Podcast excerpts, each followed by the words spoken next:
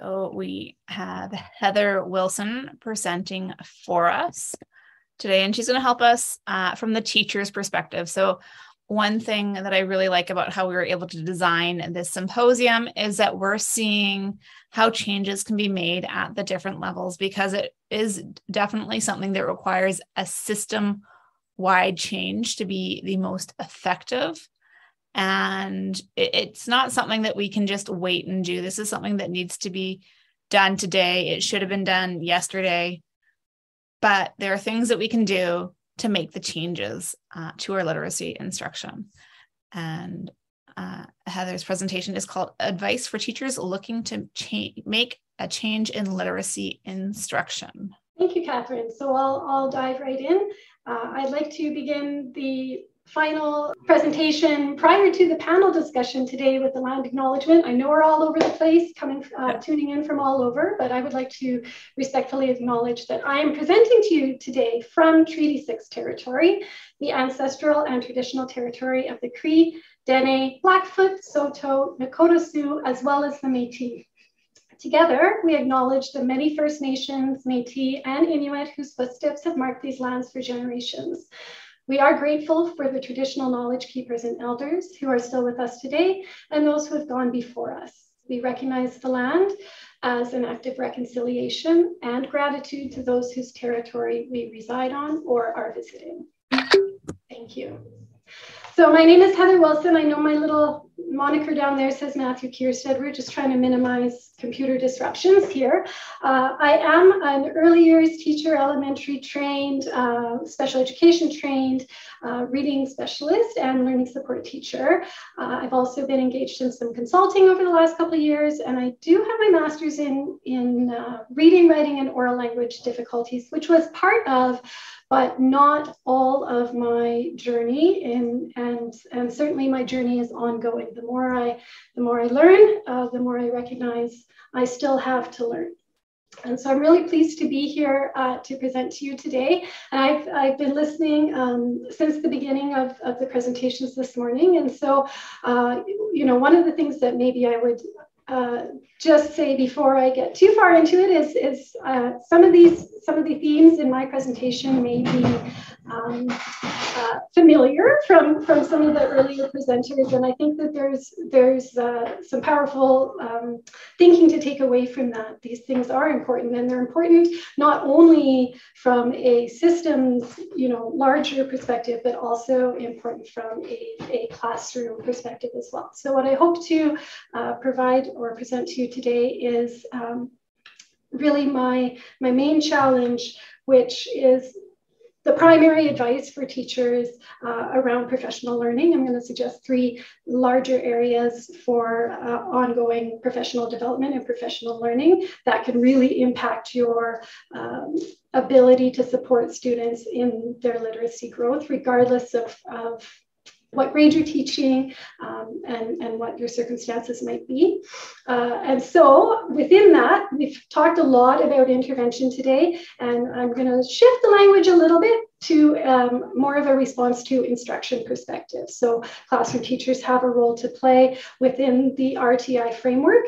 And so uh, I'll talk a bit about that, uh, not as much as I might have because it's been covered so well already uh, by some of the other presenters. Um, and I will also uh, not going to give you a whole big, huge lecture, but just uh, touch a little bit on some of the content knowledge that Dr. Kierstead had mentioned, which is, uh, you know, the entry point, uh, the simple view of reading, and then the five pillars as identified by the National Reading Panel. And then jumping on those five pillars, take a look at some of that pedagogical knowledge, which are some key evidence-based instructional considerations and a few assessment suggestions for the less formal, so more progress monitoring type type assessments uh, that we may be um, using within our classrooms.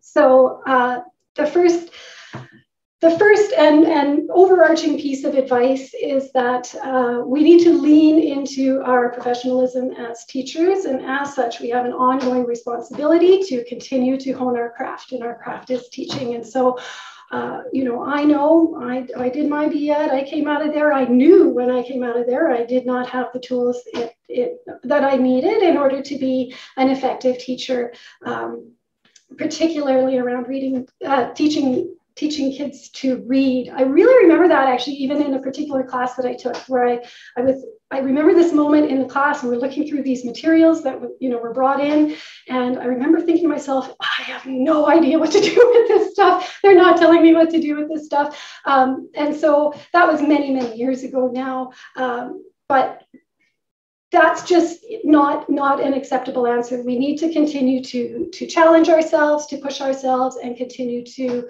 to learn to grow uh, and we also need to know um, enough to become critical consumers of the professional development opportunities that are made available to us, whether they be through uh, uh, at the provincial level or through our divisions.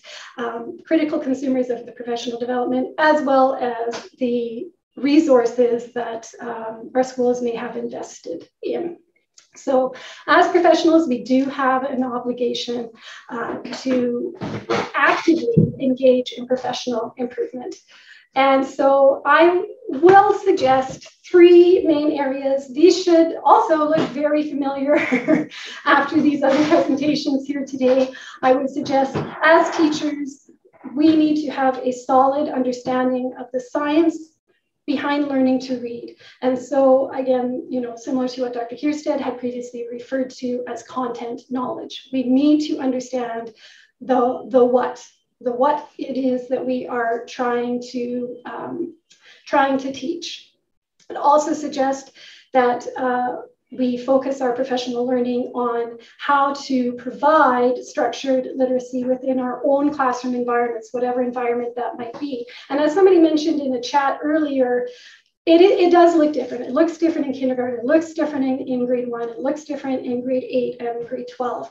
Um, so you know that learning may may look different depending on your context uh, but we still need to understand how to implement instructional practices that maximize the critical skills that we need to be focusing on in order to teach the, the content, the science of learning to read.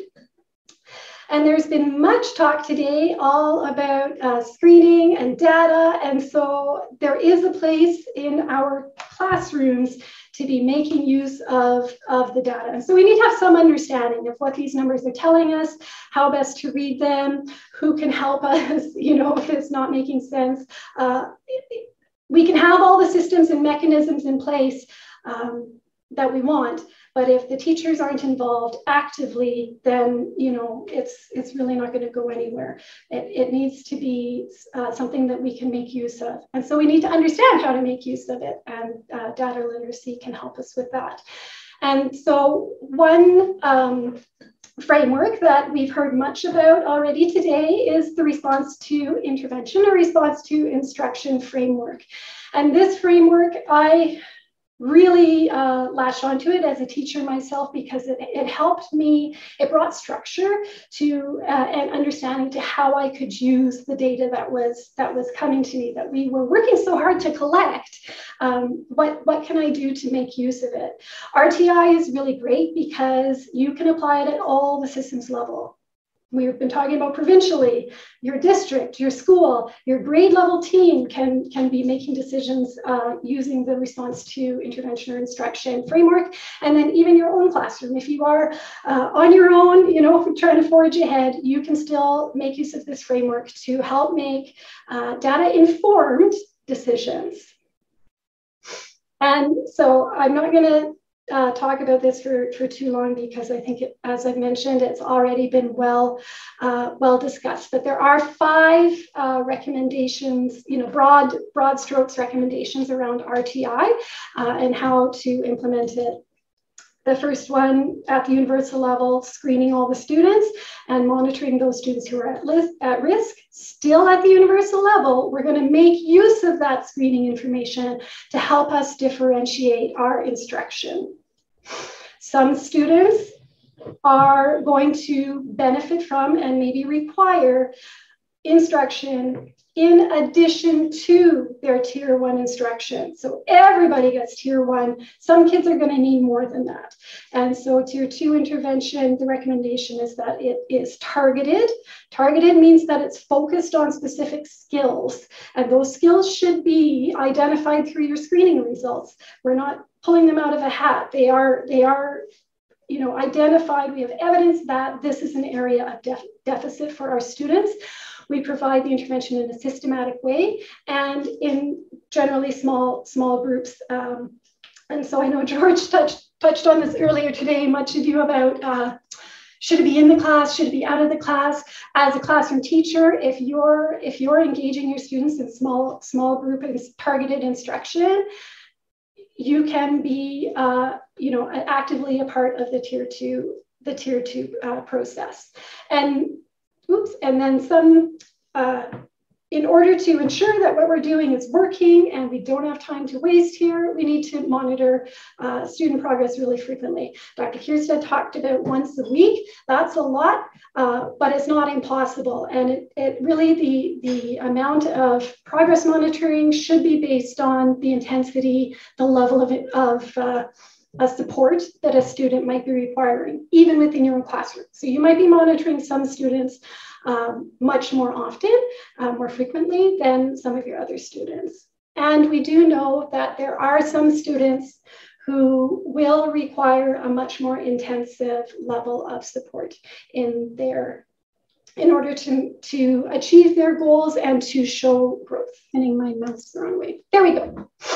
Uh, so Tier one, this is our bread and butter as classroom teachers, but it's not the only place where we should be working.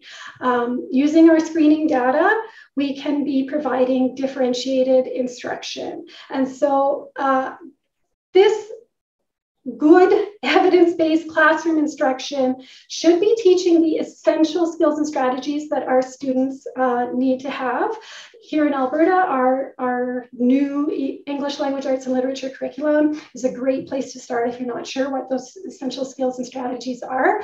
Uh, it should be differentiated based on the assessment results, and we should be flexible and adapt to the students' needs as they're as they're moving forward with instruction or not moving forward. And then we also need to be adapt, uh, uh, adaptable to that. We need to provide multiple opportunities for students to, to uh, practice skills and then to apply those skills. Uh, and whether that be in reading or writing or you know, something in math or behavior, um, we need to provide multiple opportunities to practice. And we can't just cover the, the curriculum, can't just cover the content in our tier one instruction, we need to ensure that the students are learning what we're teaching. And so we do need to be engaged in progress monitoring at, at the uh, tier one universal level as well. Uh, in tier two, again, this can happen in your classroom, outside of your classroom, but but I think that the primary uh, piece of advice I would give if you're trying to implement some targeted um, instruction, small group instruction, is that be very clear yourself about what it is you are targeting. Uh, it cannot be a shotgun blast approach of boom, we're just going to read, you know, do some reading and try to cover absolutely everything. First of all, you won't have time, you won't do service to anything, and you'll start to feel frustrated, and your students are not going to make the progress that you would hope that they would make. So, targeted does mean you need to be able to clearly articulate what skills uh, it is that you are teaching, and then you also need to be able to clearly assess their progress in that area. So the, the um, screening or the assessment data, the instructional focus and resources, and the progress monitoring assessments all need to be aligned. We need to be looking at the same things across here. Otherwise, it'll be it'll make you bananas. You'll you'll feel uh, frustrated and you won't be able to, to do what, what it is you mean to, you mean to do. If you're not sure what to target, then you know a little bit deeper digging into some more diagnostic assessment um, might be helpful there. If your students are not making the appropriate progress in tier two, we may need to consider moving up to tier three. Dr. Kierstead mentioned already some ways in which you can increase um, increase the intensity or or or help make a shift between tier two and tier three. I had heard, you, you know, even when I first started in as a learning support teacher, which was many years ago, but uh, well, increase the intensity. Let's increase the intensity, and I really did not understand what that meant. Um, and so uh, there are four ways that you can increase intensity. I know Dr. Kierstead mentioned a couple of them. Uh, the, the four ways that you can increase intensity is you can increase the time. And so uh, Dr. Giorgio said, well, don't keep a kid for an hour. I totally agree. They're not going to be with you for an hour, uh, depending on their age. But you, you uh, still can increase the amount of time that you are spending with them uh, through, through um, multiple, maybe multiple uh, uh, pull-asides uh, throughout a day, um, or you can increase the frequency in other ways as well. Maybe you were working with them three times a week. Now, you know, it's definitely going to be five times a week. So we can increase the time, we can increase the frequency. You can change the ratio. If they were in a small group, now they get you for some one-on-one FaceTime, and you can narrow the focus. So even though you might have been providing targeted uh, intervention, maybe we're looking at PA, phonics, and some fluency stuff. Let's narrow that even further. So four ways that we can increase intensity even within our own classrooms. And so within the RTI framework, as a classroom teacher, we should know for any given subject, which of our students are sitting in tier one, tier two, and tier three uh, within, within this structure. We should know who they are, and we should also know why they are in that, um, in that tier. They're in tier two, why are they there? What is it that you need to be focusing on? And who else who else in that list of kids also needs that same kind of focus? And then we can begin our work around grouping students.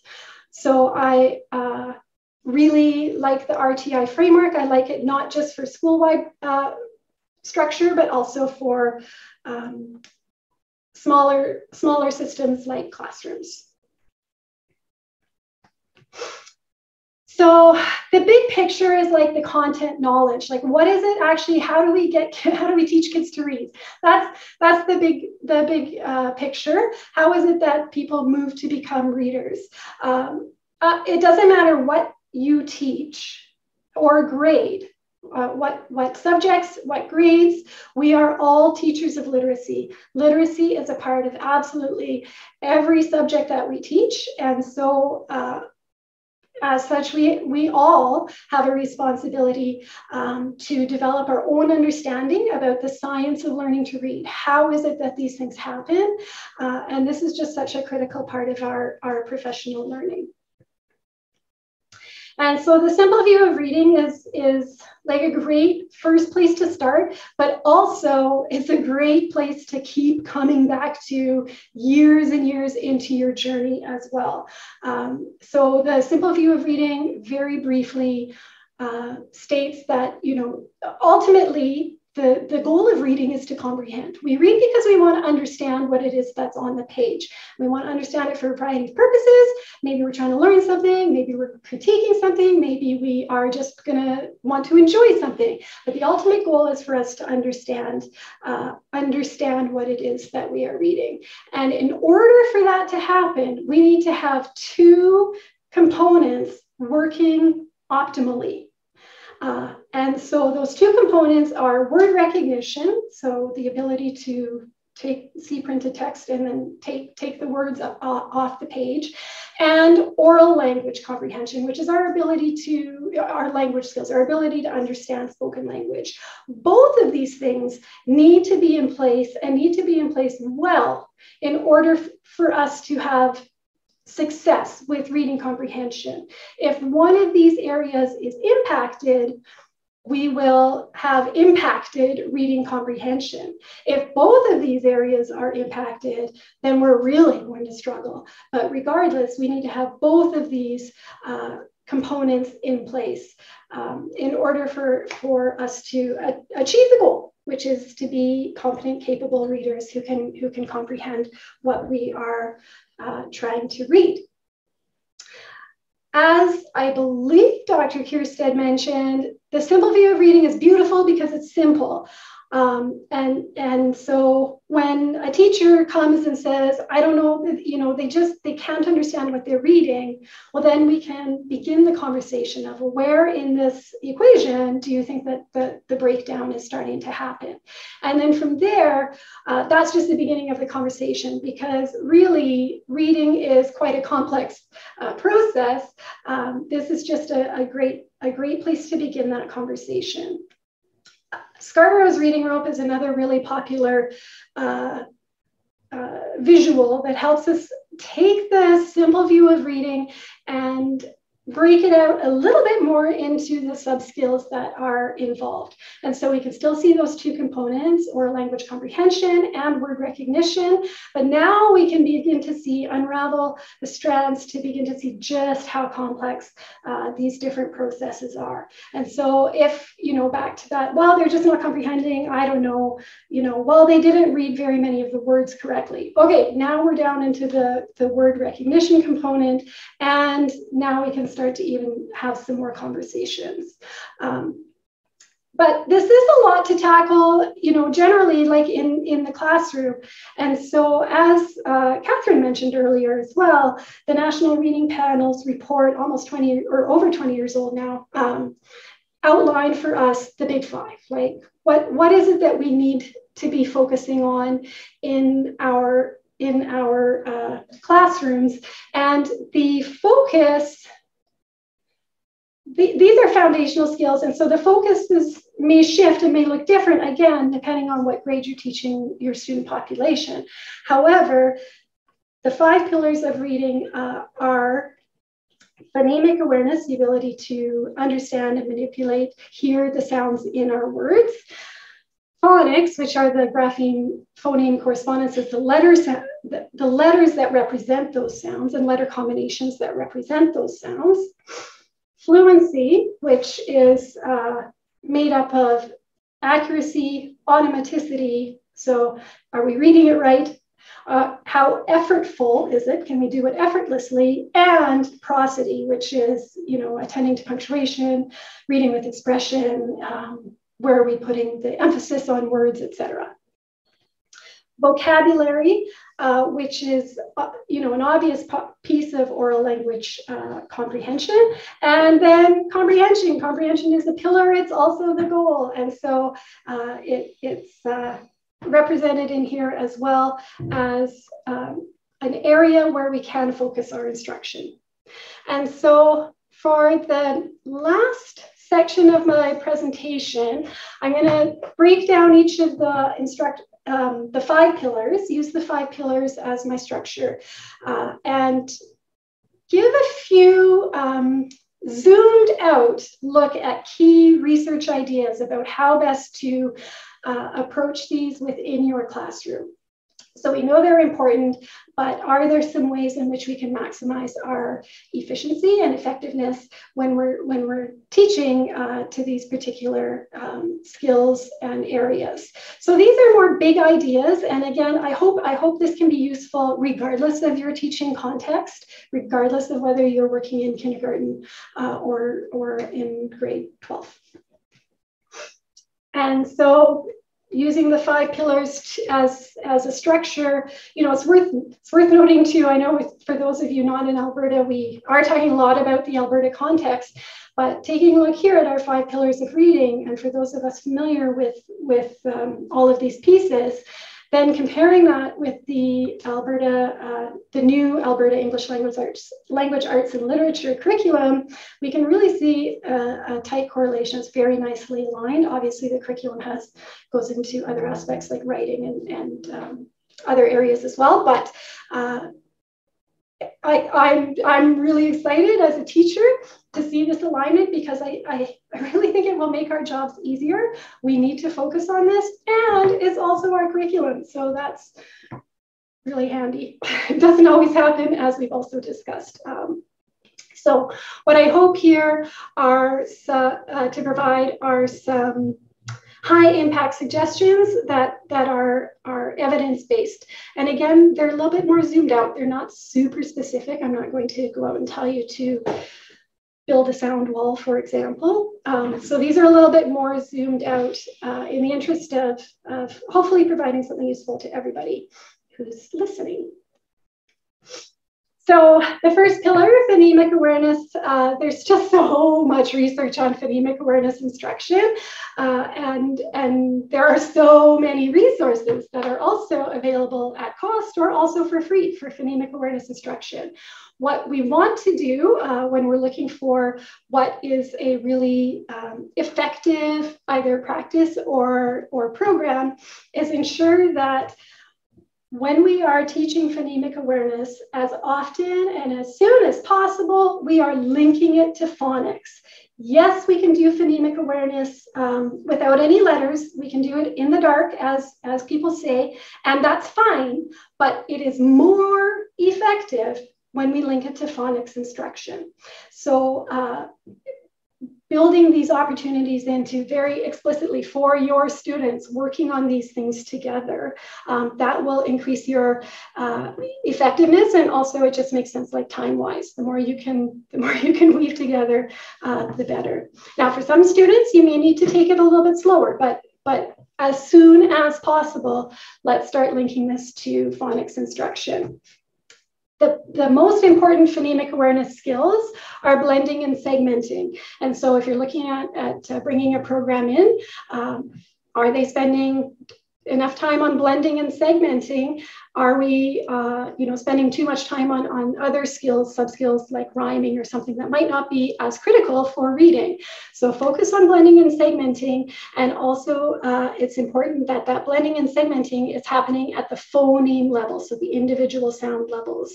Um, so again, as soon as you can, that's where we need to be focusing our energy with our phonemic awareness instruction. Uh, phonemic awareness is early years generally an early years instructional uh, focus. And and so you know if you're an early years teacher you know that short repeated opportunities is like the name of the game for everything. Uh, but really that's that's the best way to approach phonemic awareness instruction um, no matter what. So short repeated opportunities to practice and make use of absolutely every moment that you can. So the first thumbs up note there is to link it to phonics instruction. Yes, when you're intentionally teaching your phonemic awareness, link it to your phonics instruction. But you can also make use of all these little moments throughout your day, especially in the early years where this, this ought to be your focus, um, and play some blending and segmenting games during transitions. Do it as movement breaks. I won't play the video, it's super short, it's only like 18 seconds or something. But there is a linked uh, video here from an excellent website called Five from Five. And so if you if you grab these slides after, you can take a look at that video. But there's just a masterful teacher uh, making use of absolutely every moment. So she's maximizing her effectiveness with phonemic awareness instruction. I, I, also want to briefly touch on assessment, and, and I'm not going to talk lots about uh, lots about this because we have talked a lot about assessment. I just wanted to throw it out there that if you're focusing on this in your classroom, in, some, in whether it be universally or in some small group work, there's so many resources available online um, that you can use to help you monitor your the, the progress of your students with this skill. So there are free, the phonological awareness skills test, the PAST, that's free. Make use of what your school already has. Maybe you have a Reading A to Z uh, account. I know lots of schools do. Hey, there's phonological awareness assessments right in there. You don't have to go out and spend a whole ton of money. Here in Alberta, we had many of our early years teachers a few years ago, I guess it's a number of years ago now, uh, but participate in the Reading Readiness Screening Tool training program. Hey, why not pull that pull that tool out if you still have it on your shelf. And then uh, just another plug, although it's been mentioned a few times, the CTOPP, so the Comprehensive Test of Phonological Processing, not for classroom teachers. Um, Generally, it's a level B assessment, but it's uh, just really great tool to have in your arsenal if you are concerned about students, particularly in the early years. The next pillar is phonics. Uh, and so I'd like to talk about a few big ideas for phonics instruction. Not surprisingly, the first uh, suggestion is to phonemic awareness. So these two things uh, work really hand in hand and support each other. Uh, so development in one can help support development in the other and vice versa. And that is also true for spelling instruction. So, you know, lots talk about reading, but um, that's the decoding piece, but the encoding, the spelling piece, they're so tightly linked. I just it only makes sense to tackle these things together. Uh, and so if you're if you're engaging in a spelling program, can you manipulate it or use it in a way that supports your phonics instruction as well? And we throw this term around a lot. If you're looking at a phonics uh, program, it needs to be systematic. And, you know, what does that really mean? This, again, is another one of these words where I heard it so many times and I'm like, tell me what that actually means. And, you know, I'm still learning, still learning exactly what that means to me too. But uh, systematic, you know, the order in which we are teaching letter sound correspondences or grapheme phoneme correspondences ought to be based on something that makes sense in terms of supporting our students to become readers. So the scope and sequence of, of the um, uh, of the letter sound correspondences needs to be systematic. We cannot rely on, oh, we read a book today that has this particular letter pattern. Let's focus in on this particular letter pattern for this week or whatever. That is not a systematic approach. It needs to be intentional in how it's moving through. Um, letter sound correspondences, starting first with, with ones that are more uh, or used more frequently, so more high frequency letter sound correspondences, but also, let's make sure we get some short vowel sounds in there pretty soon so we can start playing with some words. And a lot of the phonics, uh, the pure phonics programs that are out there uh, these days have, have a fairly decent um, you know, scope and sequence, and they're, they're not all exactly the same. And there is no one exact way scope and uh, sequence to do it in, but it ought to be intentional. Um, the order of the alphabet is not in, is not a, a, a systematic approach.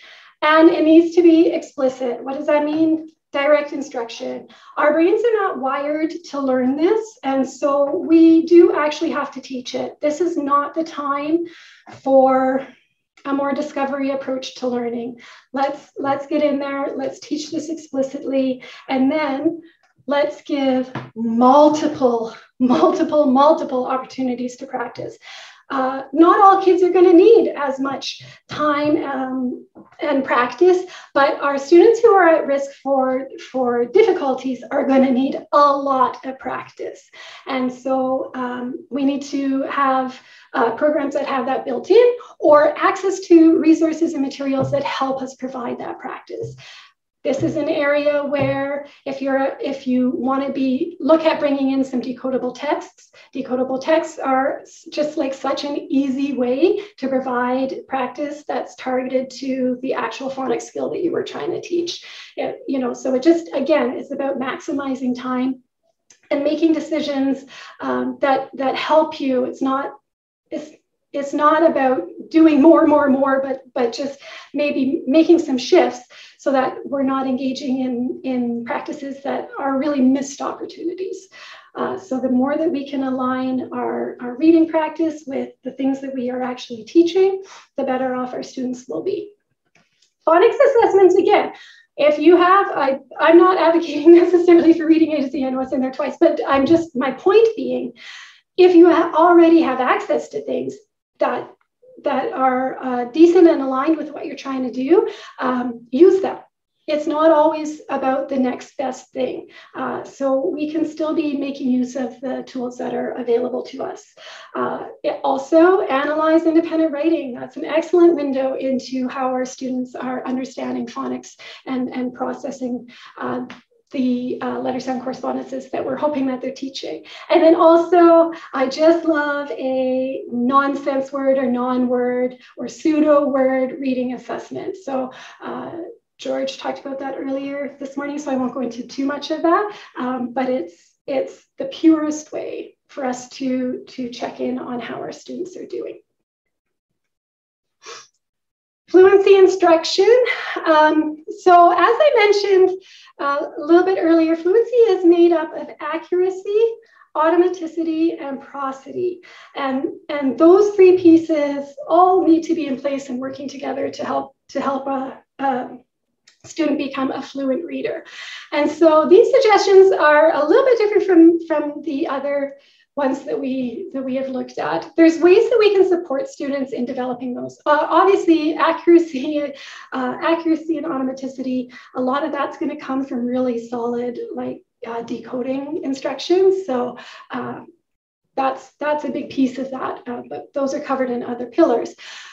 Uh, one way that we can support our students is through assisted reading. Assisted reading, there's lots of different types of assisted reading. It can be echo reading, choral reading, and, and there's also lots of different people who can assist. It can be teacher assisted, it could be peer assisted, it could be grade four buddy assisted, it could be parent volunteer assisted.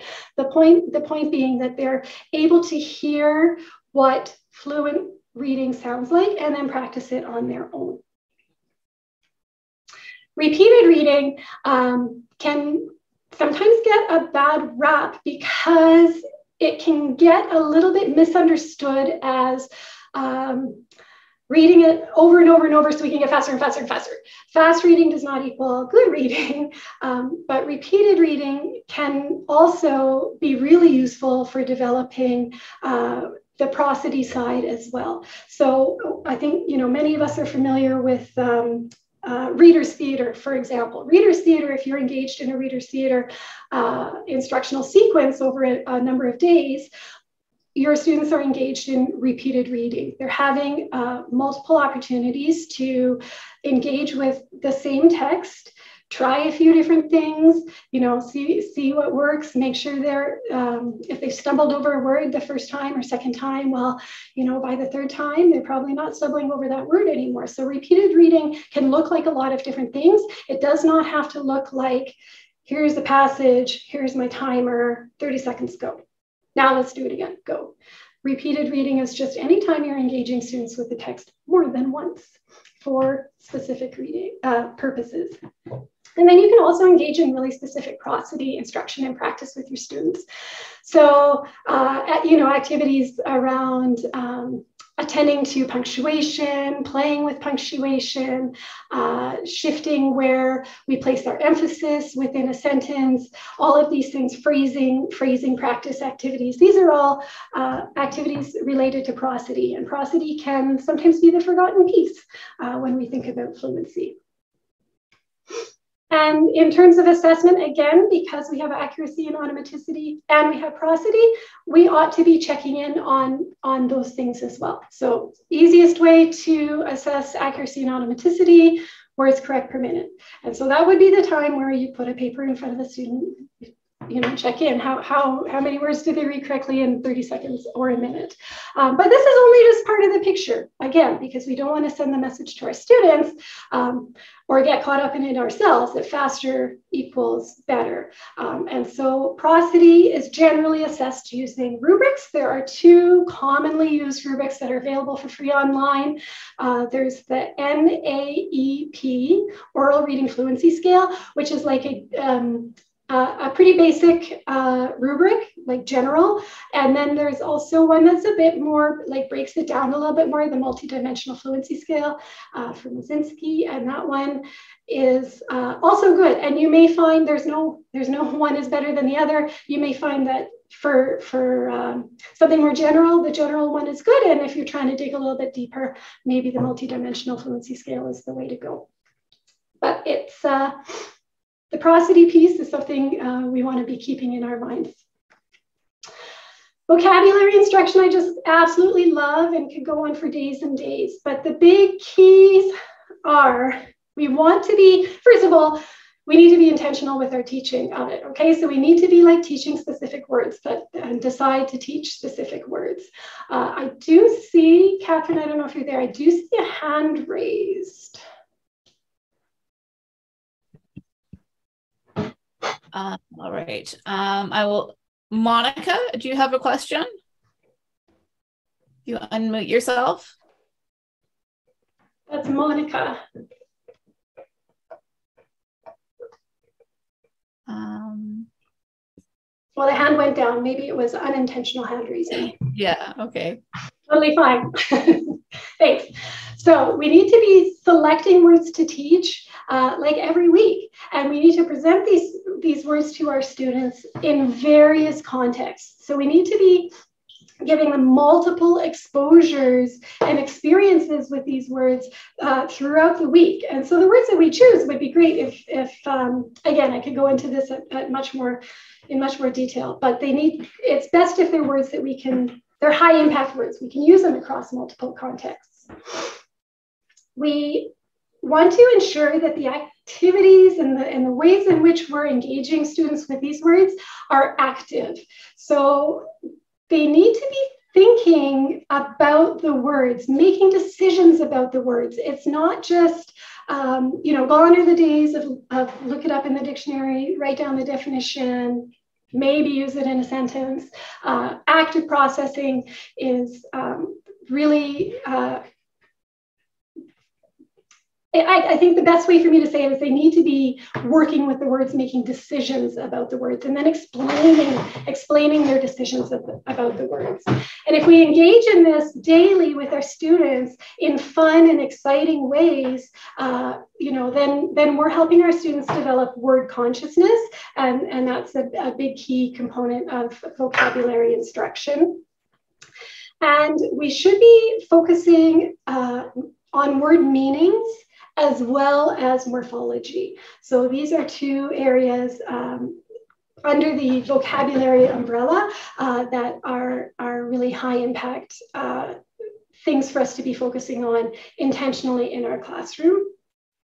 In terms of vocabulary assessment, I think George already kind of touched on this. It's really hard to find um, you know, like a common vocabulary assessment. But really, if you're teaching vocabulary words, what we want to know is did they learn the words that I that I taught? That would that would make sense.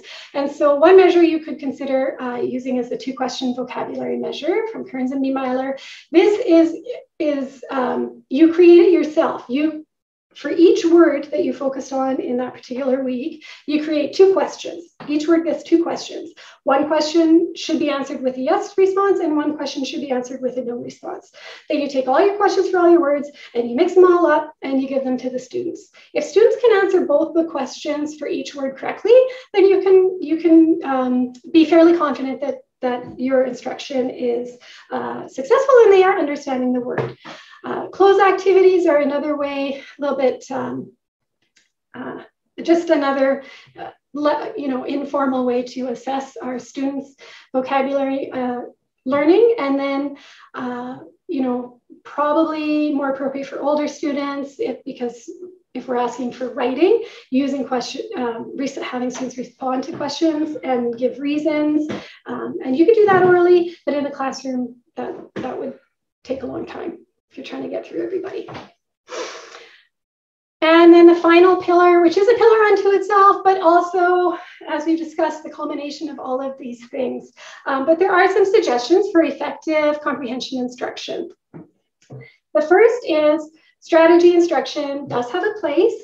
Um, absolutely, we should be teaching strategies, uh, but that strategy instruction is, should be brief, and, and we teach the strategies explicitly uh, so that students can develop the ability to, to uh, activate them and employ them implicitly. If you think about yourself, when you're reading a, when you're reading a book, very rarely are you going to say, "Oh, now I'm going to stop and visualize this," or "Now I'm going to stop and make a connection to self."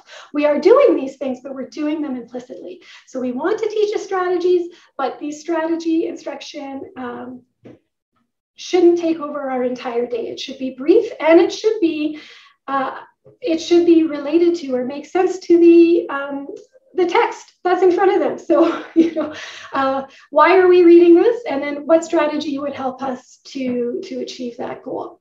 Uh, there are three really great high impact strategies that are uh, high impact when employed together, and they're also high impact because they're generalizable across like all different types of texts. They are predicting, finding the main idea, and summarizing. And so those three things working together and, um, will, will support our students' reading comprehension.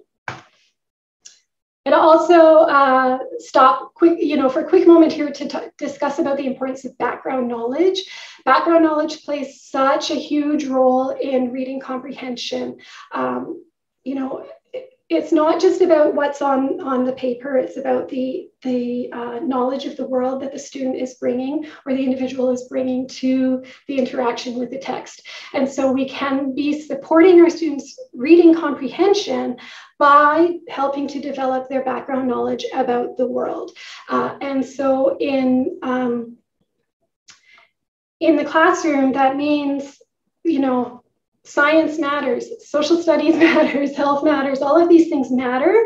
And developing their understanding of these pieces uh, and, and content will then, will then help them to be better comprehenders when we ask them to read a passage that has something to do about these topics. And so we can support students with that also by providing domain specific readings. So uh, using our again if we're in elementary or generalist uh, ability to to be reading about all of the different things that we're learning about in our in our other subject areas and and uh, using those types of materials also to support our strategy instruction while also developing background knowledge. Again the more that we can uh, weave together and intertwine the the better use of time we'll be making. And um, vocabulary development uh, again and, and so that's just so important for, for reading comprehension so it's in there twice one more note about domain specific reading if you're looking to make a shift you have your classroom library currently uh, organized by level this could be a, a, way to shake things up a little bit. Take, take all your books out and organize them maybe by uh, subject rather than level. And then, you know, you've got a kid who's interested in this or you want to help develop background knowledge in this. Hey, go check out the, this bin. Um, so just a specific suggestion for how to shake things up. Comprehension assessment is also really challenging. Um, commercially available assessments are just like not that great because of the fact that um, it's about this interaction between the kid and and and you know their experiences everything they're bringing and then the text that's put in front of them. Also maybe it becomes a word reading task rather than you know assessment rather than a comprehension assessment. So the best uh, advice i could give uh, based on the, the learning that I've done is as much as possible, connect your comprehension assessment to your to your other subject area content. Um, and that way, you're sort of leveling the playing field of background knowledge for everybody. You can assess what they know about that content, and you can also assess how well they were able to comprehend a particular type of text. And then uh, again, just sort of going back to that question of, of um, access to curriculum, uh, not being a barrier, also access to like expressing your understanding, not being a barrier allowing students to provide various ways of demonstrating what they've understood. Um, so whether that be speaking or writing or some other creative project um, is, is, uh, is another way to ensure that lack of spelling ability or lack of reading ability uh, doesn't impact their ability to show you what they learned. And so just to uh, briefly wrap up, there are so many learning opportunities available. Um, and, and some of them have been mentioned already. Something that hasn't been mentioned, so I would I would maybe put a plug in for that is is uh, a subscription to a high, highly respectable research journal or something really useful. These can be expensive, but I bet if you approached a school administrator with a plan for something like this, maybe some PD money, you know, could, could go to support like a school-wide subscription or something like that. Um, but that's a really great way to sort of plug into, you know, what's the latest information. Um, you know, key books and websites, I think books especially, these will depend on where you are in your journey, what books are going to be speaking most to, to you. But those professional social media groups like the Facebook groups that uh, Matthew mentioned are chock full of suggestions and find some allies, find your peers uh, in, in your school, people that you can lean on, but also people that are uh, going to challenge you and question you and, and encourage you to continue growing. Um, that's the best kind of peer support uh, that you could receive, I think, from colleagues.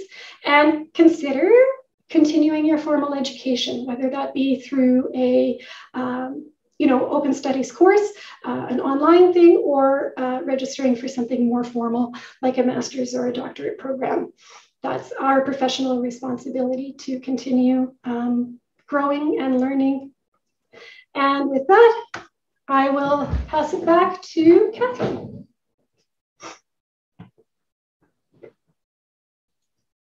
Thank you so much, Heather. That was an amazing presentation. Uh, I want to, want to thank you for your time and everything you put into that. And I think one of the things that I want to highlight is that these five pillars aren't being taught in isolation, right? And you brought up the importance of the phonics being integrated with the phonological awareness instruction and working on it throughout the day in different subject areas. One thing that I, I think uh, you'll agree with is that we want to make sure that the spelling instruction follows the phonics instruction and it's integrated because what's going to help our students orthographically map the words that we're teaching them. Um, and we're not just asking them to decode we're asking them to encode. So decoding is sounding it out and encoding is sorry decoding is sounding it out and putting it together to get to the word. Encoding is when we're sounding it out and trying to figure out the letter sound correspondences or the g grapheme phoneme correspondences we need to write them down in written texts. So that's something that we want to make sure that we use in our instruction. And another thing that we can use to inform our instruction is looking at our students' work. Yes, there are great uh, screening measures available. They do take time. Uh, it is sometimes a challenge, but with as you train yourself to look for commonalities, like when you're correcting, say if you do a spelling test or written written assignments with your students and you notice a common area that you're seeing errors, even if it's think, something that you thought you taught, then you're being responsive to your instruction, right? And understanding, okay, I need to go back and readdress this more.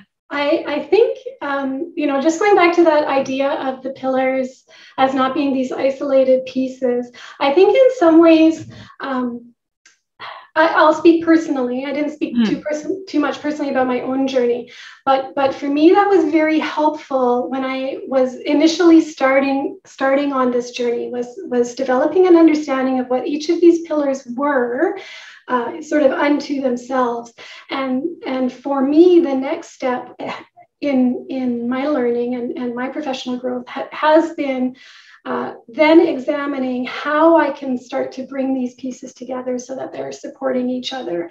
Um, and so I think I know I went so hard on on PA, you know, phonemic awareness, and was like, yeah, yeah, we're gonna do it, and and and and that that was fine because that's where I was in my journey. Um, and now, having learned a little bit more, now I'm able to start to see how these pieces really fit together and how I can help my students fit them together. And so there, yeah, there are different uh, for me different stages different stages that i've that i've moved through to to and and will continue to move through uh, absolutely. I think it's also important to highlight that this is a process of learning. To learn all of this stuff all the d- things that you spoke up about you know the science of reading and uh, looking at data analysis and the, the science of screening that's not something that you're going to learn over the summer it's going to take time and it's okay to bring in different elements in small chunks and get comfortable with that instead of completely throwing everything out and starting anew. That's going to burn you out very quickly. Uh, and there are little bits that you can do, you know, focus on the phonological awareness and the phonics in the lower grades so you can get that result. But even for the vocabulary instruction, maybe you're not formally working with a program and a strategy necessarily. You're, you're focusing on that phonics and phonological awareness. But one of the greatest ways that we can help our students learn new vocabulary is by using it when we're in conversation when we're speaking with them. Right. Um, so if we we try to be conscious about that, it takes a little bit of time at the beginning, but then you recognize in the changes that you're seeing in your classroom and it, it becomes easier and more natural for you to use some of those tier two words that have a high value in learning because they're used across topic areas, but they're not ones that they're just going to get when they're having a conversation with their friend.